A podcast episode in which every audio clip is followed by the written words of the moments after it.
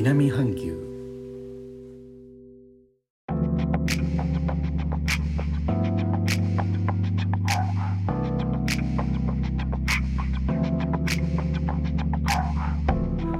インドネシアから高野です。日本との間約6000キロ。ジャワ島中部の古い都ジョクジャカルタからお送りしております。日本とは一味も二味も違う東南アジアのライフスタイル声でお届けします。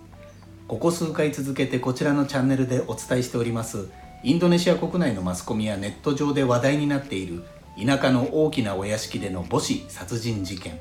慎重な捜査が現在も続いています。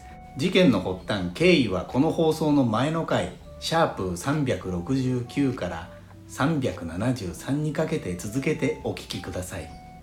今回はこうした殺人事件の報道でよく出てくるインドネシア語をご紹介します。以前の放送シャープ325不幸のインドネシア語では死を意味する言葉。例えば戦争など争い事災害で人が死んだという時に使われるテワスなどをご紹介しています。そちらも合わせてお聞きください。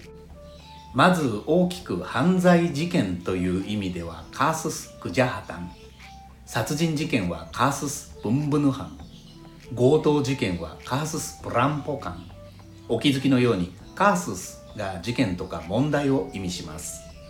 事件事故現場はアルファベットで TKP インドネシア語でテーカーペーと言われます。これはトンパクジャディアンプルカラの略で報道の中ではテーカーペーと短くされます。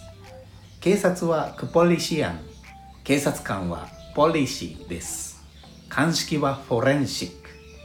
立ち入り禁止のために貼られる線はガリスポリシー。証拠はブクティ指の指紋はシディッジャリー血が点々とついている血痕はブルチャッダラ。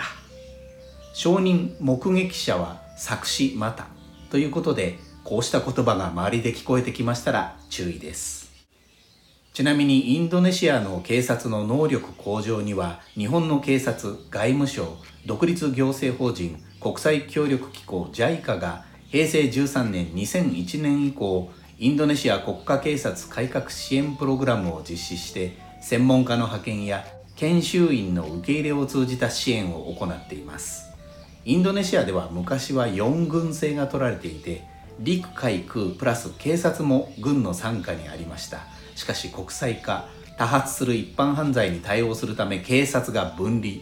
市民警察化支援計画など援助が行えるようになりましたご紹介のインドネシア語活動については概要欄にリンクを貼ってありますインドネシアの一部の地域でいわゆる交番が立ち上がっている様子も見られます最後までお聴きいただき、レター、コメントもいつもありがとうございます。インドネシアから高野でした。それではインドネシア語でのご挨拶、またお会いしましょう。参拝、順ラギ。